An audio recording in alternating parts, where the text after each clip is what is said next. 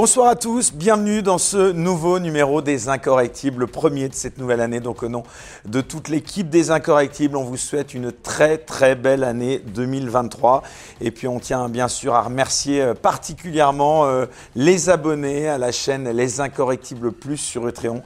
C'est en effet grâce à vous que cette chaîne peut perdurer, qu'on peut euh, bien continuer à vous proposer chaque semaine de nouveaux entretiens avec euh, ces personnalités incorrectibles. Alors, pour commencer cette nouvelle année, eh bien, on a un invité qu'on est particulièrement heureux de recevoir puisque cet invité, il était réclamé, demandé eh bien, à de nombreuses reprises par notre communauté, comme on dit. Donc, je vais euh, tout de suite eh bien, vous annoncer son nom. Il s'agit de Pierre-Yves Rougeron. Bonsoir Pierre-Yves. Bonsoir. Merci beaucoup d'avoir accepté cette invitation et puis d'inaugurer euh, cette première émission donc de la saison, on va dire 2023. Euh, on est particulièrement ravis puisque à peine plus d'un an après la création de cette chaîne, on atteint presque les 160 000 abonnés sur euh, donc la chaîne YouTube. Donc on n'en est pas peu fiers. Donc un grand merci en tout cas pour la confiance que vous nous témoignez tous. Et puis donc on va essayer de parler bien sûr de vous, de votre actualité et puis de l'actualité en général. Alors si vous le voulez bien, on va euh, parler euh, tout d'abord euh, de votre parcours un petit peu. C'est la tradition, la coutume ici de revenir sur le parcours de l'invité qui l'a conduit, sacre ultime, à s'asseoir donc sur ce canapé orange. Alors, quand on tente de faire votre biographie, Pierre-Yves Rougeron, on se rend compte que vous êtes né en Normandie, si je ne me trompe, en 1986, vous me corrigez hein, si je me trompe, c'est-à-dire que vous êtes très jeune. Qu'est-ce qu'il vous reste tout d'abord de votre enfance et de cette période des années 90 et du début des années 2000 ce qui, me reste particulièrement dans, la, France très périphérique, pour le coup, parce que je viens d'un petit village de 127 habitants, ce qui me reste avant tout, c'est euh, de solides amitiés, un solide enracinement chez moi. Et euh, on, se remet. Euh, je, crois, je, crois, que c'était pas Wilde, c'est peut-être Hemingway qui disait qu'on se remettait jamais complètement de son enfance. Et c'est un thème récurrent de la littérature. Et, c'est assez vrai. Moi, je, suis quelqu'un qui ne s'est pas totalement remis de, euh, de, cette France que j'ai, euh, dans laquelle je suis né. Ce que j'allais dire, vous avez la nostalgie de cette époque? Bah, Disons que j'avais la nostalgie d'une société où il y avait encore un minimum de chaleur et où les gens avaient une parole et une face. Tu sais, comme, comme disent les gens du Midi, tu as, as, une face ou tu n'as pas de face. Et euh, je dois dire que, alors, c'est peut-être un microcosme, hein, je, n'en sais rien, mais j'ai vu euh, les hommes régresser en dignité le, ces 20 dernières années, et d'avoir des, hommes qui se comportaient comme des hommes, oui, ça me manque. C'est parce que moi, je, j'ai vu des gens qui vivaient de peu, de très très peu. Oui, c'est ça. Vous venez d'un milieu plutôt euh, aisé, pas, moi, pas, pas, modeste, moi, sans être indiscret. Ah non, pas. Oh, moi, euh, j'ai un environnement, parce que je suis né dans la grande campagne, etc., donc avec des gens extrêmement pauvres autour de moi, mais toujours extrêmement dignes. Euh, moi, j'ai eu une, une, enfance dorée. Ma, mère était soignante euh, était aide-soignante. Elle, est retraitée aujourd'hui. Et mon, père est médecin de campagne, donc il, a, euh, il exerce encore à 74 ans. Et, et donc, moi, j'ai baigné dans un véritable brassage social, parce que euh, la, salle d'attente d'un médecin de campagne est avec le bistrot de campagne, les seuls coins où le professeur de faculté qui est là dans sa maison de campagne euh, croise le métayer qui travaille à la ferme et où le RMI et l'ISF se croisent. C'est les derniers lieux de sociabilité et euh, ce brassage me manque. La société est devenue une société de caste entre-temps. Elle l'a peut-être toujours été, mais en tout cas moi je ne l'avais pas vécu. Si vous deviez aujourd'hui vous présenter, ce que je n'ai volontairement pas fait euh, pour une fois. Comment est-ce que vous vous présenteriez? Moi, je, suis, euh, je suis avant tout quelqu'un qui, je suis avant tout quelqu'un qui travaille sur le fait de transmission. Donc, euh, je transmets des idées à titre d'armurier idéologique. Je suis un militant souverainiste depuis 17 ans, donc, donc depuis mai 17 ans, donc j'ai 36 ans aujourd'hui donc euh, j'en ai un tout petit peu vu.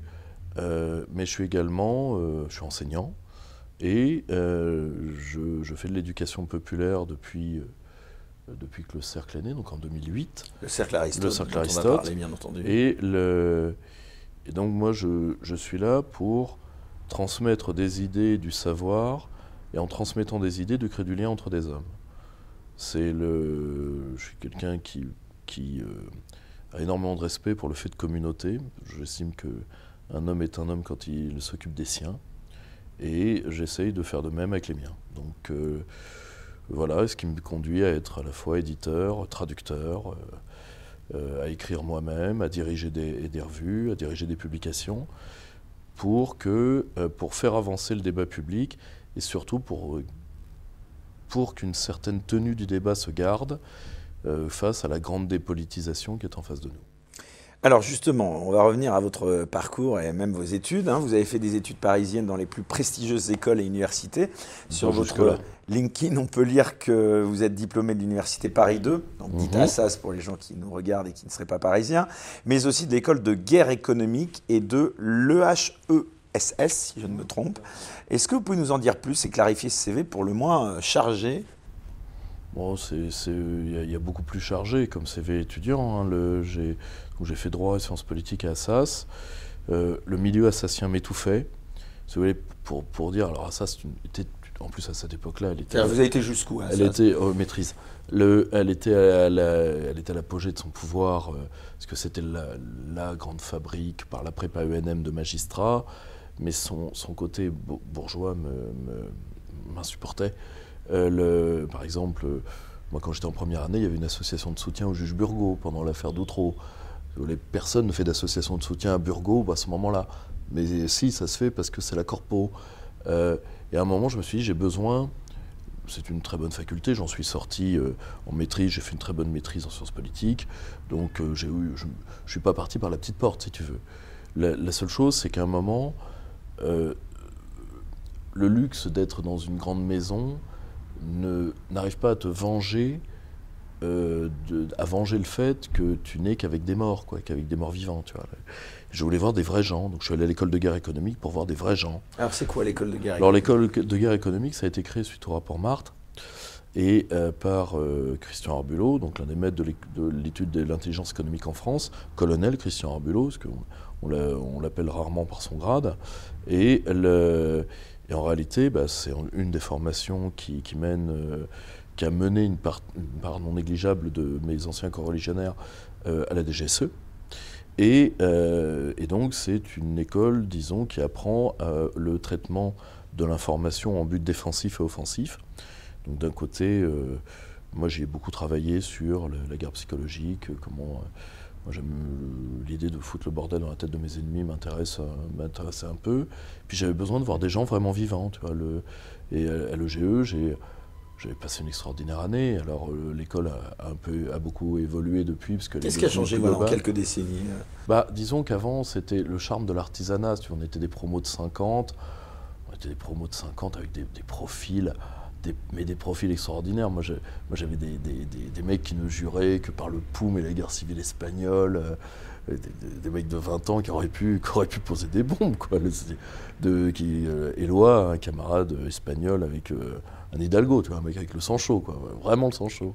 Et j'ai rencontré que des mecs particuliers, des singularités. Moi, j'aime les singularités. L'homme gris me fait peur. L'homme masse me fait peur. Les produits d'industrie me font peur. Les, si tu veux, les, élevages industriels de cons m'effraient. Le, euh, le, ce grand vide sidéral me, me glace. Et si tu veux, j'aimais croiser des singularités. Alors ensuite, il fallait que je refasse de la recherche pour pouvoir entrer en école doctorale, euh, là où je suis aujourd'hui. Euh, j'espère arriver au bout de ma thèse. le, et donc je suis allé à l'EHESS toujours sur le même fil directeur, c'est que moi, si tu veux, c'est pour ça que je t'ai dit, il y a des gens qui ont des CV beaucoup plus solides que les miens dans certains côtés, euh, parce qu'ils ont des CV beaucoup plus rectilignes. Moi, je n'ai jamais voulu, je n'ai pas fait mon CV universitaire pour faire carrière, peut-être que je le regrette aujourd'hui d'ailleurs, mais je voulais travailler avec de grands patrons. Je suis allé à Assas parce qu'à Assas, il y avait les meilleurs historiens du droit, qui sont une race d'intellectuels pour qui j'ai le plus infini respect. Euh, j'ai voulu travailler avec Christian Arbulot, et à l'EHESS, je voulais travailler avec Jacques Sapir. Donc j'ai travaillé avec Jacques Sapir. Je suis sorti, je suis sorti à 17 de mémoire de M2. Donc je suis bien sorti, il faut être honnête. En plus sur un sujet légèrement glissant, le, bilan du premier poutinisme 2000-2010.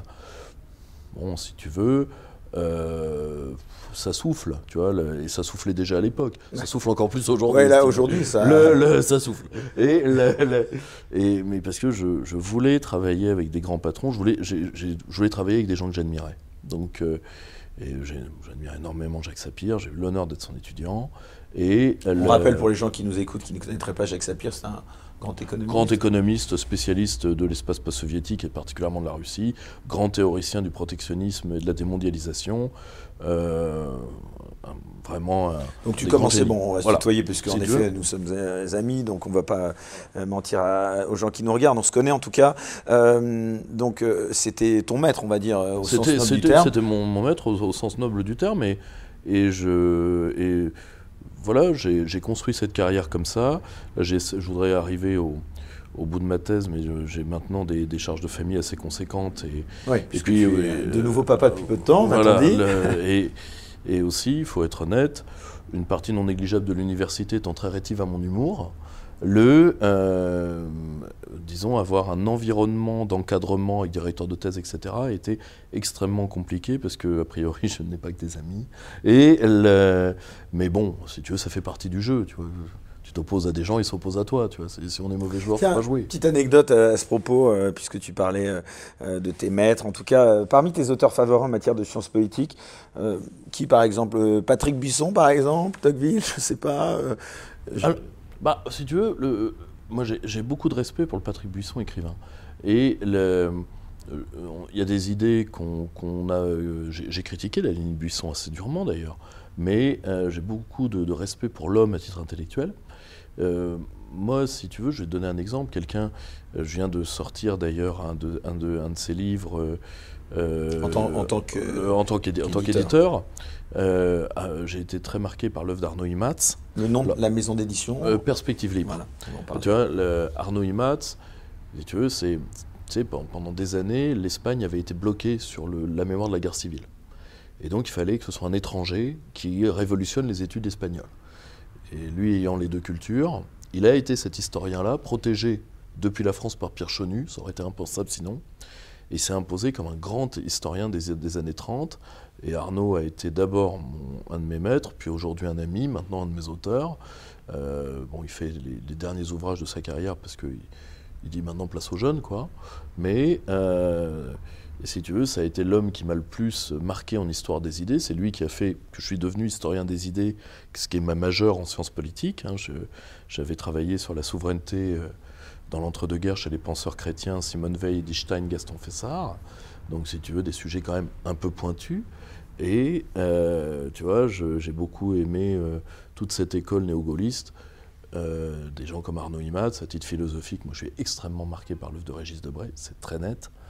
et en économie par l'œuvre de, Jacques Sapir. Enfin, Régis Debray, pardon, et Patrick Bisson, il y a, un gap quand même. Alors, il y, a, non, mais il y a, un gap, mais si tu veux, c'est l'avantage des logiques, à ce qu'on appelle la, logique réaliste, c'est-à-dire de c'est que tu peux arriver à, euh, à relier des hommes et des œuvres qui ne le sont pas euh, directement. Moi, si tu veux, moi je viens, je viens du gaullisme orthodoxe. Hein. C'est-à-dire que je viens d'un camp idéologique où j'ai dû avoir des gens d'extrême gauche, des gens de droite radicale, moi, si tu veux, je, l'ai créé au cercle Aristote. Au cercle tu te considères comme souverainiste aujourd'hui, bien, ah sûr, mais de quel bord politique euh Moi, j'appartiens au, au, gaullisme. C'est-à-dire que pour moi, tant qu'un pays n'est pas souverain, euh, se définir par je suis de droite, je suis de gauche, je suis démocrate chrétien, je suis ce que tu veux, euh, c'est de la foutaise. Parce que enfin, le souverainisme aujourd'hui recouvre beaucoup, beaucoup de visages. Alors, il recouvre beaucoup de visages, mais moi, si tu veux, je suis un, je suis un partisan de l'autorité de l'État euh, de de l'indépendance et, de l'indépendance de la France claire et nette et de la puissance de la France. Donc si tu veux, je, je serai en Russie, on dirait que je suis un Siloviki, les, les, hommes qui veulent la puissance. Et euh, moi je suis un nationaliste français, c'est très net. Et euh, je veux que mon pays s'en sorte. Et pour ça, j'ai tissé des amitiés de la droite radicale à l'extrême gauche combattante. Moi, je, le, ça m'a d'ailleurs été beaucoup reproché à droite. Euh, je n'ai jamais vu euh, la gauche d'un point de vue déjà totalisant, parce que moi je suis historien des idées politiques, donc moi je ne peux pas mettre tout le monde dans le même sac ou dans le même wagon. Sinon je fais une faute professionnelle. D'accord? Oui, tu juges les hommes parce qu'ils sont. Euh, bah, je juge les gens, il faut juger les hommes parce qu'ils font et par la lignée à laquelle ils appartiennent quand celle-ci a un impact sur leurs actes. Tu vois, si tu veux, beaucoup par exemple de gens qui sont démocrates chrétiens, parce que pour eux ils ont une idée de l'Europe vaticane, s'il faut qu'ils bousillent leur pays pour avoir pour euh, suivre euh, une sorte d'Europe métaphysique qui redeviendrait une chrétienté un jour, eh bien malheureusement, ils ont souvent ce travers-là. J'ai travaillé avec des démocrates chrétiens, je le sais.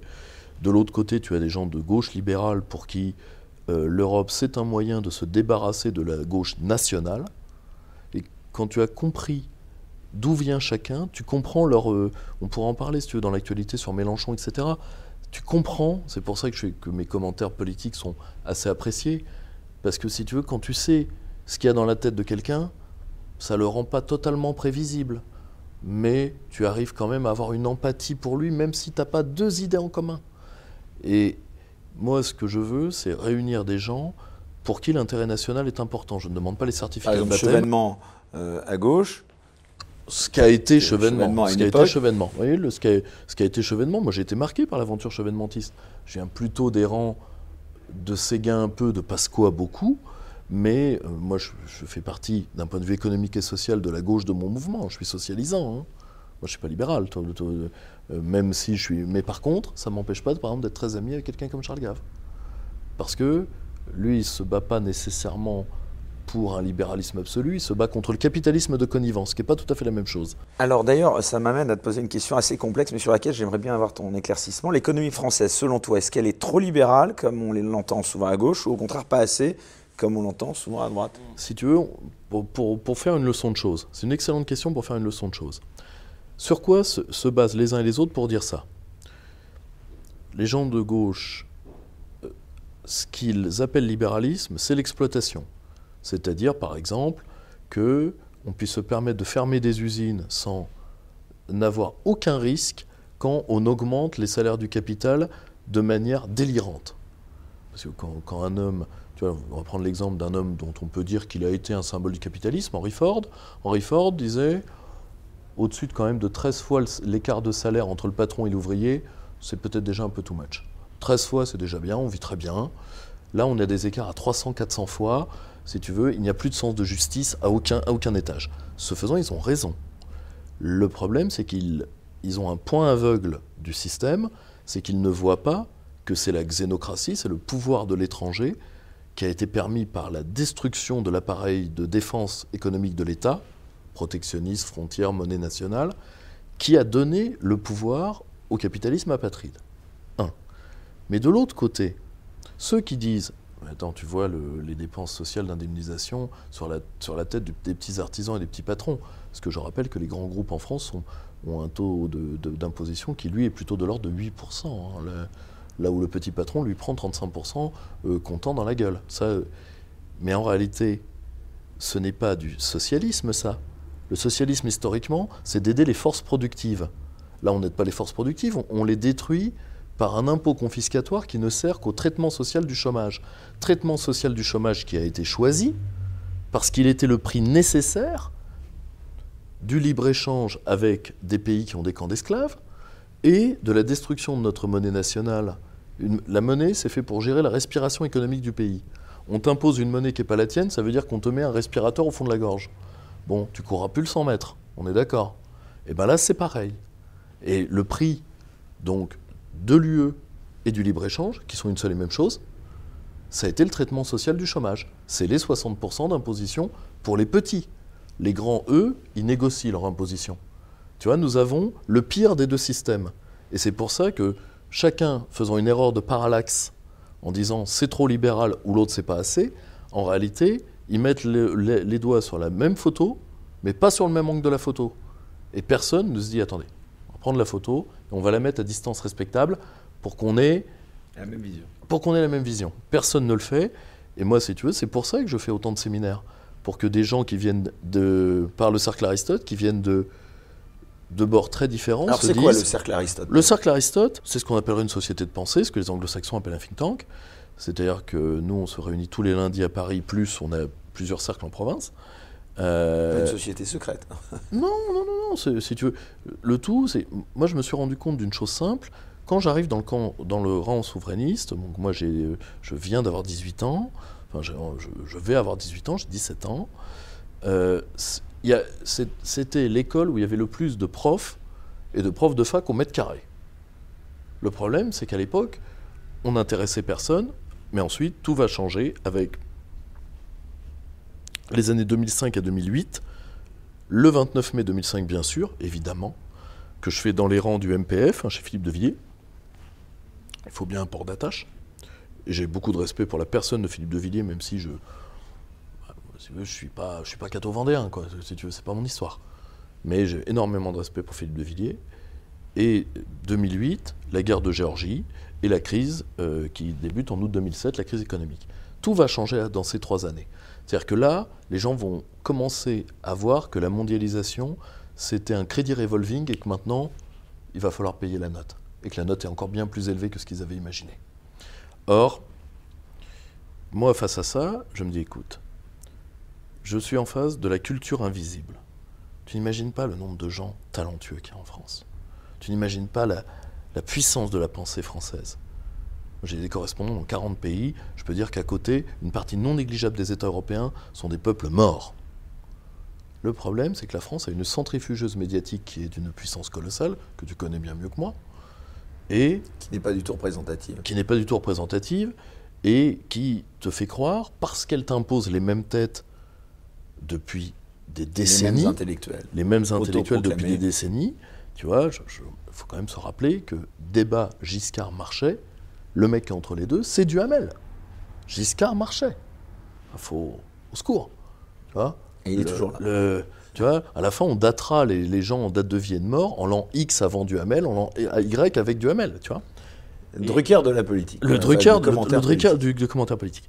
Et, tous, et si tu veux, tout le monde se dit bon, bah, la France est un pays mort. Regarde, il y, a des morts vivants à la télé, il suffit de regarder. Et, quand c'est pas, euh, pas eux, c'est les fils d'eux. Alors qu'en réalité, tu as une culture invisible gigantesque. Moi, tu vois, je trouve des gens tous les jours. Enfin, maintenant, il y a les médias dits alternatifs. Qui ont, auxquels on oui, mais auxquels, vous, vous, participez. Mais ces médias alternatifs, pourquoi sont-ils euh, si créatifs en France, là où ils ne sont pas nécessairement si créatifs dans, chez nos voisins? Pour une raison, c'est que grâce à ces médias alternatifs, ressort toute une culture invisible qui a été niée par le système pendant des décennies, euh, que la presse, parce que, que la presse libre euh, a, euh, a, marginalisé parce qu'ils avaient des pensées trop complexes pour un, pour un ping-pong droite-gauche, et surtout, on, on, se rend compte que des dialogues qui étaient jusque-là inédits parce qu'ils étaient interdits sont maintenant possibles. Et donc, je me dis, moi j'ai ces intellectuels-là, je savais que dans ma génération, je suis né en 86 comme tu l'as dit, il y a un retour de patriotisme gigantesque que j'ai vu naître dans mes, chez, chez moi à la campagne, et je me dis, si je arrive à ce que les deux se touchent, là on fera des étincelles. Ça a mis du temps, les débuts du cercle Aristote ont été très difficiles, mais aujourd'hui, si tu veux, ce n'est peut-être pas grand-chose, c'est pas tout à fait rien. Alors, on va revenir un petit peu à ton parcours, si tu veux bien. Après tes études, tu as été euh, analyste pour une entreprise. En quoi consistaient ces, ces C'est simple, on vendait des idées protectionnistes euh, aux partis politiques. C'est simple, il fallait, il fallait sauver l'industrie française. Et d'ailleurs, nous étions missionnés par un grand industriel français pour le faire. D'accord. Lequel? C'est, simple, on était, euh, on était par, par le clan Muliez. D'accord. Euh, tu as ensuite quitté l'entreprise pour devenir attaché parlementaire. Qu'est-ce qui euh, euh C'est mon patron qui à la politique. justement. Alors, alors la politique, j'en ai. si tu veux, la politique, je, m'a toujours, particulièrement la politique internationale. Moi, mes, parents me rappellent que, je, que j'ai appris à lire sur des journaux. Moi, je n'en ai aucun souvenir. Auprès de qui tu été attaché parlementaire bah, C'est très simple. Auprès de Jean-Luc Schaffhauser, qui était le patron du CAPEC et ah, quoi, CAPEC, là, parce que... C'était l'entreprise, l'entreprise où j'étais. Et euh, je me dis, ce mec-là a une qualité. Alors, si tu veux, pour te dire, lui, il était démocrate chrétien, ancien, il faisait partie de la diplomatie occulte de, Jean-Paul II, euh, et euh, il était le conseiller de Bernard Stasi, l'homme qui, qui est resté dans l'histoire par cette phrase l'immigration est une chance pour la France. Et je me dis, on va le pousser, parce que à ce moment-là, il y avait la révolution Philippot au, au, Front National, et je me dis, enfin, un mec bien au Front National. Euh, je pense que Schaffhauser peut servir, parce qu'il avait un caractère très national, malgré euh, son, euh, son, atavisme européen, parce que démocrate chrétien. Donc on le pousse, et il devient le fameux homme du prêt russe. C'est-à-dire que c'est lui qui va négocier avec euh, les, banques pour obtenir un prêt au Front National pour les européennes de 2014, puis pour la présidentielle et ensuite qui quittera le, Front National devenu Rassemblement National. Et euh, moi, une fois que je l'ai un peu poussé à être député, qu'ils se sont rendus compte de qu'il pouvait avoir euh, en lui un homme fiable, moi je voulais pas y aller. Parce que pour moi, l'eurocratie. Pardon, mais de quand date ta politisation? Moi 6, 7, 8 ans. Euh, à l'âge de 6, 7 ou 8 ans. Moi, le, si tu veux, j'en ai. Et elle n'est pas du. Et elle est totalement endogène. Tes parents n'étaient pas politisés? Non. Mon, grand-père l'était, mais je ne l'ai pas connu. C'était un, héros de la résistance devenu baron du gaullisme. Mais euh, je ne l'ai pas connu. J'ai appris son histoire très tard. Euh, mon père a fait 68 à Nanterre. Et, euh, et, et, maman n'est pas plus politisée que ça. Donc, non, non, ça a été totalement endogène. Totalement endogène. Donc, personne ne sait d'où ça me vient, mais ça m'est venu enfant. Et, le, et si tu veux, ça a grandi, ça a mûri, euh, un intérêt pour l'histoire qui a été très précoce également. Et euh, Combien on gagne quand on est attaché parlementaire au Parlement européen hein, Oui, alors ça dépend de la grille de salaire. Hein. ça va de, de, de 2000, de 2000, de 2000 ah euros, de 2000 euros sans, sans impôt jusqu'à euh, les, les, ceux qui sont au grade 13, 15 ou 16, ils peuvent aller jusqu'à 10, 12, 15. 15 000, mais par, mais par rapport aux députés, c'est rien. Je te rappelle qu'un député européen, pour son argent de poche, parce que je rappelle que la plupart émargent à du faux consulting qui est en fait du vrai lobbying, et qui est légal, et qui est légal, d'ailleurs c'est ce qui est en train d'exploser là actuellement euh, pour l'affaire, tu sais, de la, de, la grecque qui a, qui, a, du, qui a, du, blé chez elle. Et qui ne le savait pas. Hein, ah non, non, bah, si tu veux, bah, il manquerait plus que ça. Le, il manquerait plus que. Elle découvert à l'insu de son plein gré. Bah, si tu veux, et puis tout le monde sait que les tu sais, c'est comme les souris à Paris. Euh, euh, dès que tu éteins la lumière, les sacs de bifton sortent. Hein. donc, euh, voilà, c'est des petites bêtes qui ont besoin d'air. T'en as vu beaucoup de magouilles au Parlement? Oh, Mon Dieu. Je n'ai pas oui, pardon. Pour les députés européens, tu voulais dire simple, le, revenu C'est simple, ils sont 6005, quoi qu'ils fassent. ils sont obligés de pointer quand même un petit peu, non? Non, non, non, non, non, non ça c'est en plus. Ils ont 6005 à peu près à quoi qu'ils fassent. Ils ont 6005 quoi qu'ils fassent. Ils ont 4000 euros de frais généraux qui sont euh, qui n'ont jamais, qui n'ont jamais être justifiés, donc là on est déjà à 10, et ils ont 350 euh, euros de présence, présence égale en 4 heures, divisé en deux signatures, mais qu'ils peuvent tout à fait euh, faire en même temps. Il suffit d'avoir une carte de train, enfin, tous les attachés et du Parlement européen savent faire ça. C'est tout à fait facile. Donc ça veut dire que ce sont des gens qui grattent une fois, mais qu'on paye, qu'on paye parce qu'ils sont députés et qu'on paye pour qu'ils viennent bosser.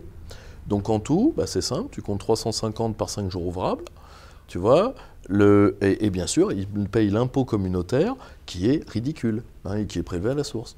Donc, si ils en fin de mois. Ils ont eu des marges entre 15 et 20, sans aucun mal. Donc, euh, le, avec bien sûr les, les, redoutables à côté de Bruxelles. Donc euh, voilà. Donc, est-ce que j'ai vu des magouilles? Non, le Parlement européen, tu n'y vois pas de magouille. Le Parlement européen est une magouille. Si tu veux le, le, si tu veux, c'est un monde hybridé. C'est pour ça que c'est ce qu'ils appellent la gouvernance.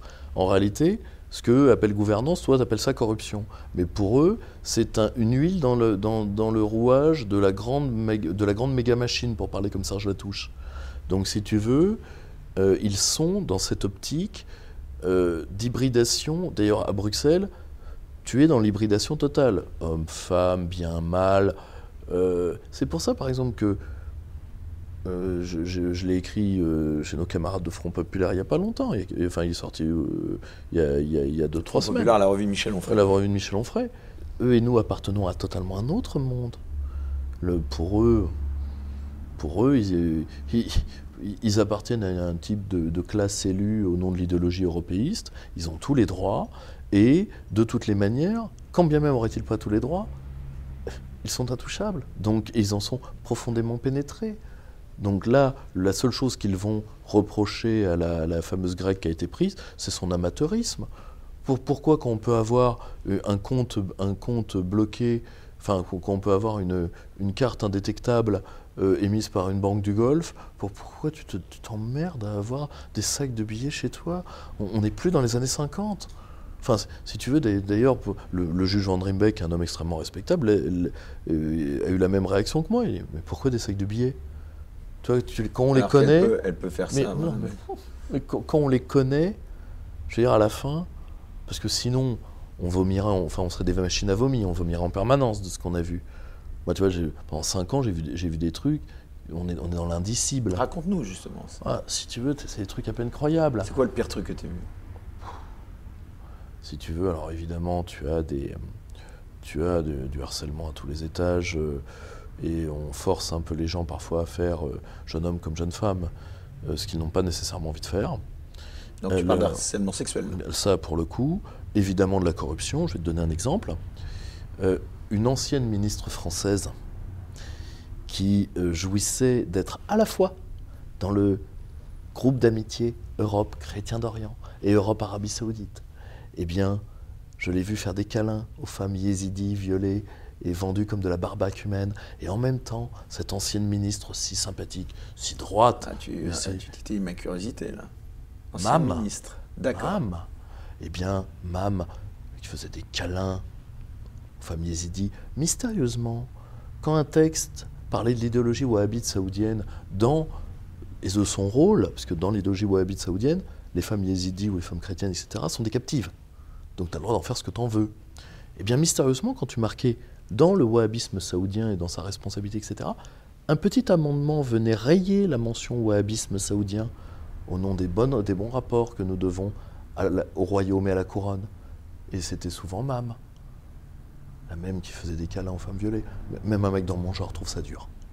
Franchement dit. Donc si tu veux, et je n'ai vu que ça.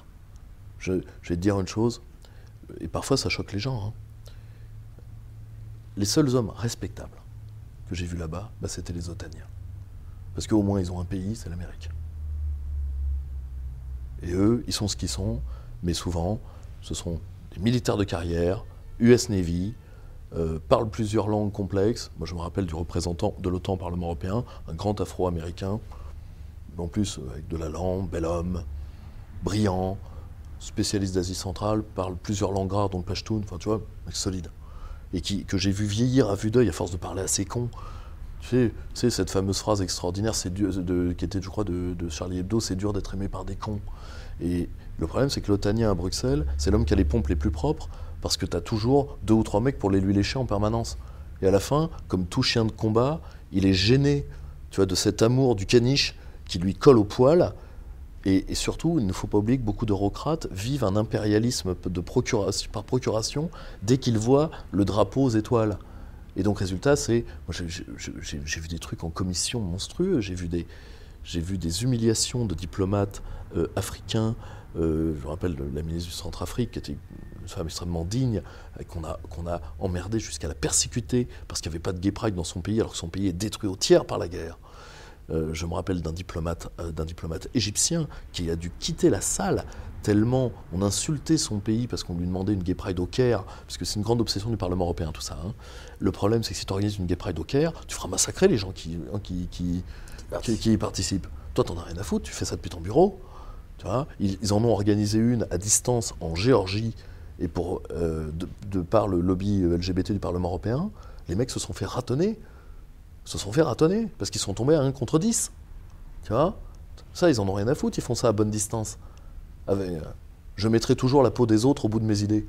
Tu vois? Ces gens sont comme ça. Et si tu veux, je les ai vus persécuter des, euh, des petits pays comme le petit royaume du Cambodge. Je les, tu vois, ils sont bouffis de cet impérialisme. Et dès qu'ils sont en face de l'américain, ils disent vous, vous, enverrez les boys hein, pour, qu'ils se fassent tuer à notre place. Tu vois, et l'américain leur dit oh, oh, personne ne court plus vite qu'une balle, même pas nous. Hein. Donc euh, calmos, tu vois. ce, et ces gens-là, je me suis préparé toute ma vie d'homme à les affronter, et ben ils ont réussi à me décevoir et à m'écœurer. Parce que je, je n'étais pas prêt à ce qu'ils sont, tu vois. Quel est ton regard sur le, fameux, donc désormais, Qatargate, comme on l'appelle, qui agite la presse aujourd'hui? Oh, bah, moi je cherche. Euh... Ça s'étonne même pas, finalement. Bien sûr que non.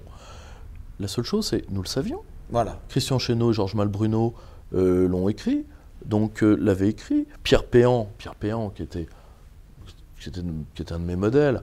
Pierre Péan avait fait un ouvrage extraordinaire là-dessus. Tu ne penses pas que ça pourrait retourner, là, cette fois, l'opinion contre l'Union européenne? Ah bah de toute façon, si tu veux, les gens vont commencer à se poser des questions, parce que là, si on en est au valoge de fric, mais, euh, mais quand ils vont voir que le système est institutionnalisé au dernier degré, ça va être folklorique. Or, moi, la seule question que je me pose, c'est qui a balancé C'est pas les eurocrates, parce que tout le monde se tient à Bruxelles. Si tu tires le Qatar, il n'y a pas de souci. Tu veux qu'on après on fasse les réseaux saoudiens? Tu veux qu'on fasse les réseaux turcs? Tu veux qu'on fasse les réseaux israéliens? Tu veux qu'on fasse les, réseaux alors les réseaux américains, t'imagines même pas. Puis, après, puis attends, on va complexifier le jeu. Big, Food? Big Pharma? Euh, Le lobby allemand de, l'énergie qui est acheté par la Chine? Tu, tu, veux qu'on rigole? Attention, tu, vas voir. Je te rappelle qu'il y a plus de lobbyistes à Bruxelles que d'agents. Hein. Ok? Donc il y a bien quelqu'un qui les paye, les lobbyistes. C'est pas automoteur, ces petites bêtes-là. Or, le, euh, le problème, c'est qui a balancé Est-ce que c'est pas quand même comique de voir l'UE blâmer par exemple Victor euh, Orban, le président hongrois, pour la corruption qui régnerait dans son pays, puis au même moment, bah, Mais Orban est, Orban est, un satrape d'Europe de l'Est, c'est un petit joueur à côté de ces gens-là. Pierre-Yves, est-ce que tu ne penses pas que l'Union européenne va devoir un petit peu en rabattre sur les leçons de morale euh, qu'elle peut faire au monde entier après cette Certainement pas. Elle va doubler la dose. Ça, si tu veux, tu es, face à l'Allemagne éternelle. C'est-à-dire que c'est pas parce qu'ils ont tort, euh, c'est pas parce qu'ils ont tort qu'ils vont pas continuer. Le réel, le réel ne passera pas. Le, non, non, non, ça, si tu veux, jamais. Là, ils vont te dire, on va révolutionner les règles du, de l'encadrement du lobbying, ne vous inquiétez pas, on va faire euh, un livre blanc. Il faut l'interdire, le lobbying Qu'est-ce qu'il faut faire selon toi? Si tu veux, le, le lobbying, tel qu'il se présente à Bruxelles, c'est-à-dire de la corruption, et de la corruption légale, de toute façon, il n'y a pas d'intérêt européen. Ça n'existe pas. Le, lobbying, c'est pensable dans une nation. Pourquoi? Parce que le lobbying représente des intérêts particuliers auxquels tu peux mettre en, pour le contrebalancer un intérêt général. Il n'y a pas d'intérêt général européen, il ne peut pas en avoir. Donc d'un côté, il n'y a qu'une somme d'intérêts particuliers de gens qui peuvent mettre les bifetons pour arriver à ce niveau-là. Point. Donc il est normal que Bruxelles soit la corruption. Il n'est même pas corrompu, il est la corruption. Pourquoi? Parce que quand tu n'as pas la légitimité, quand tu n'as pas de notion de loyauté ou d'intérêt national, eh bien règnent les bandes, les gangs, les féodaux. Bon, eh bien, qu'est-ce que ces gens sécrètent? Soit ils sécrètent de la violence, si tu es au Far West ou dans l'Europe médiévale, soit ils sécrètent de la corruption. Bon, donc ce sont en Russie ce qu'on appelle des boyards, des seigneurs de guerre. Ben là, c'est pareil. Ils vendent des parts des intérêts des peuples européens aux plus offrants. Point barre. C'est normal. Le, système est logique avec lui-même. D'ailleurs, en parlant, cette fois un petit peu un tout autre sujet, en parlant euh, d'assemblée et de légitimité, euh, qu'est-ce que tu penses de la situation euh, de l'Assemblée nationale aujourd'hui? Est-ce que tu penses, par exemple, qu'Emmanuel Macron, donc notre fameux président de la République, qui ne cesse de vanter justement ses actions, tu penses qu'il devrait dissoudre? Je pense qu'il y pense, mais je pense surtout qu'il est en train à cause de sa tournure d'esprit tout à fait particulière, parce qu'il est, il est solipsiste, quoi. nous sommes tous des, projections astrales de l'esprit d'un homme qui est un grand déviant. Enfin, le monde entier n'arrête pas de le dire. Donc il est grand temps d'admettre de, que nous avons quand même quelqu'un qui, s'il a tous les boulons, il y a du jeu. Enfin, il faut quand même s'en rendre compte. Euh, Qu'est-ce que tu veux dire par là bah, Excuse-moi, regarde ce qu'il a fait au mondial. À la fin, il est obligé de les câliner, les mecs, ils en ont pas envie. En plus, il a ce côté tactile absolument insupportable. Et, il a ce côté parvenu, tu sais, du mec qui est invité à un mariage et qui pousse tout le monde pour être sur toutes les photos, y compris les photos des mariés. Tu vois? Ça, dis-moi si j'ai tort. de gênant. Tu vois, il, tu vois, il est malaisant au possible. Or, je pense qu'il est en train de quitter. Il y a un problème de sincérité, peut-être aussi, non? Je pense qu'il appartient à, à cette classe si magnifiquement décrite par des grands génies comme euh, Charles Melman ou Danny Robert Dufour, de ces gens qui, où il n'y a pas de jeu au fond. Ils ne sont que pâte à modeler et ruses psychiques. Ce sont des, des débris psychiques de la modernité des, des, constructrices, tu vois. C'est-à-dire, c'est des gens qui. Il n'y a plus de jeu au fond, il n'y a plus de, de, verticalité au fond. Ce ne sont que des instincts et des ruses.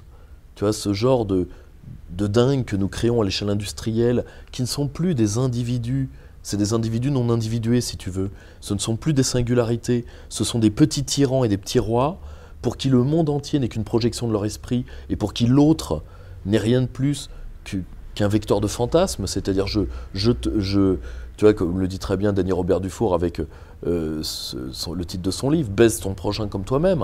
Et eh bien là, c'est euh, je te baiserai, tu vois, c'est c'est le rapport utilitaire à l'autre. Et je pense que Macron est en train de se dire, la France ne mérite pas.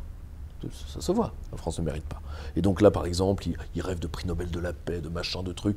Alors je ne sais pas si il motive une psyché particulièrement tourmenté euh, par euh, des vitamines ou autre chose.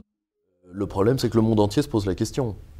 Et je, crains que là, il se désintéresse de la France, mais il va quand même continuer à la faire souffrir parce que le système qu'il a créé est sur ses rails, mais euh, rail, bien, bien piètre choix de mots, certains diraient. Mais le, mais je, cet homme me fait peur. Et, même entravé par une assemblée qui finalement est très disciplinée parce qu'elle pourrait euh, faire une vraie obstruction et elle ne la fait pas à cause euh, du euh, je te tiens, tu me tiens par la barbichette entre Mélenchon et Le Pen. Donc il n'a pas à se radicaliser contre l'Assemblée, Macron. Il peut la contourner. Le problème, c'est qu'il est en train, c'est qu'il a pris le vote des Français comme une défiance pour sa magnificence. Et tu as remarqué que depuis la législative, il est encore plus en roue libre qu'avant, tu as remarqué? Ce n'est pas uniquement sa, réélection qui est quand même relativement triomphale. Il devrait être plus posé, non. Déraille de plus en plus.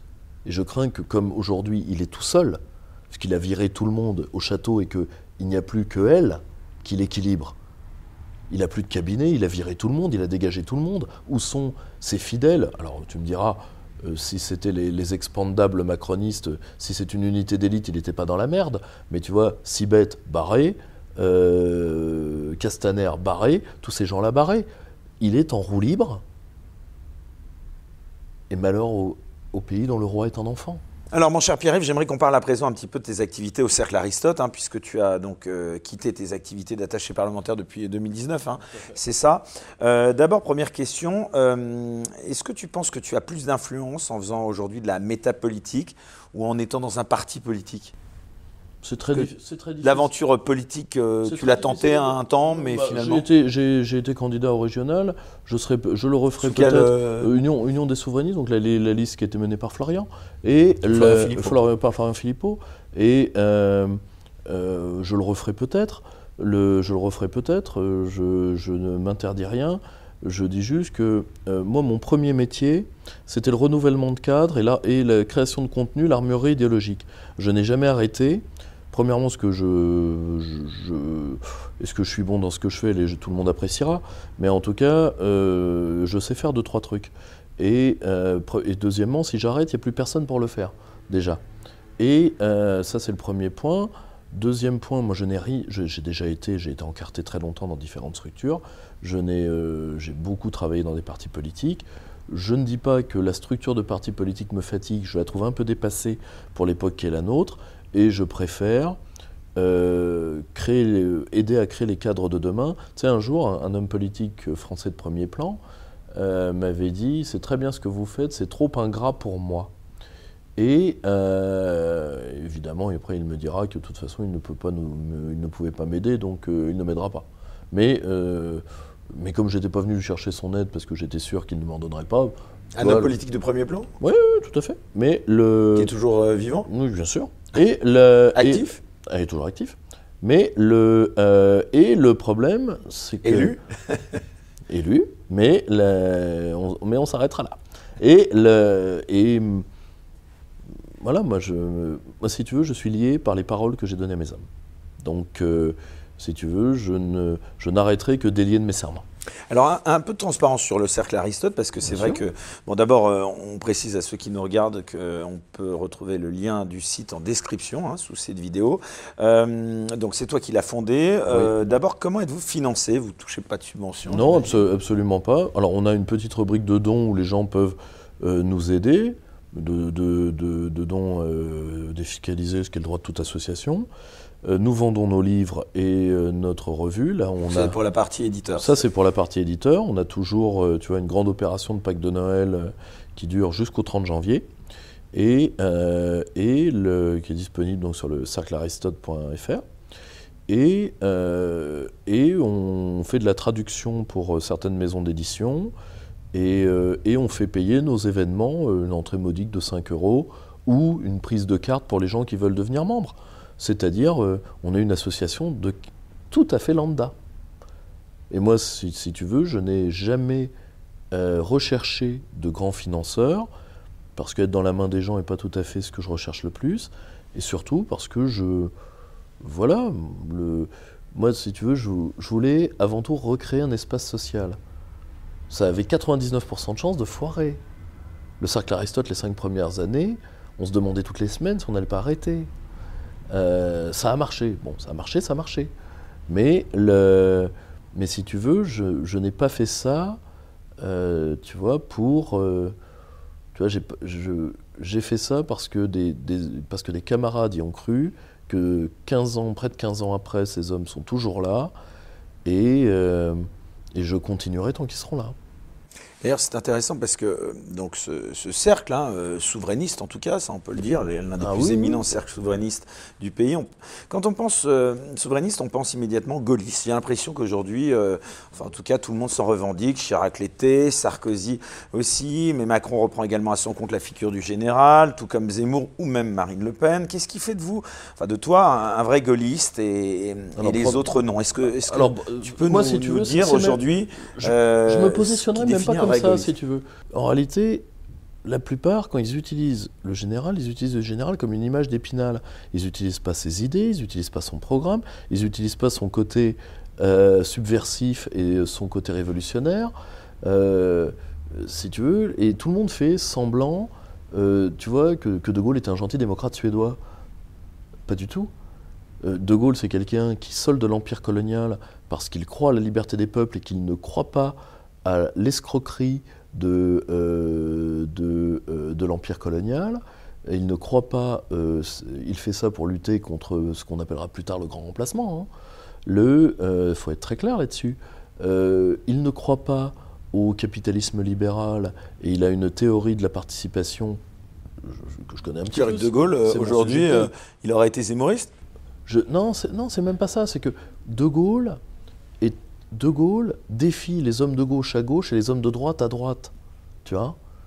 C'est-à-dire que euh, De Gaulle est une synthèse, si tu veux. Le, Pasquale disait magnifiquement il disait ce qui est important, c'est le gaullisme avant De Gaulle. Et, c'est vrai, parce qu'en réalité, De Gaulle, c'est une actualisation du vieux logiciel capétien qui est ce que la France ressort quand elle est en danger pour qu'elle survive. Une nouvelle synthèse idéologique.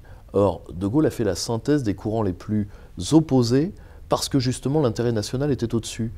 Mais il était plus socialisant qu'une partie de la gauche qui lui a craché dessus, et il était plus raide sur les questions régaliennes, euh, souveraines ou identitaires, même si le mot n'existait pas à l'époque, que ne le sont euh, une partie euh, des gens de droite d'aujourd'hui. Et quand tu vois qui osent s'en réclamer, je dis juste, vous manquez pas de souffle. C'est le moment de switcher sur Utréon, la chaîne Les Incorrectibles Plus. On va remercier donc tous ceux qui nous ont regardés jusqu'à maintenant. Et bien entendu, on va désormais aborder euh, d'autres sujets sans aucune censure. Donc à tout de suite sur Utréon. Et quant aux autres, je vous dis euh, à la semaine prochaine. Très bonne soirée à tous. Et surtout d'ici là, restez incorrectibles. Pour voir la suite de l'émission sans aucune censure, merci de vous abonner à la chaîne Les Incorrectibles Plus sur Utréon depuis le lien en description sous cette vidéo.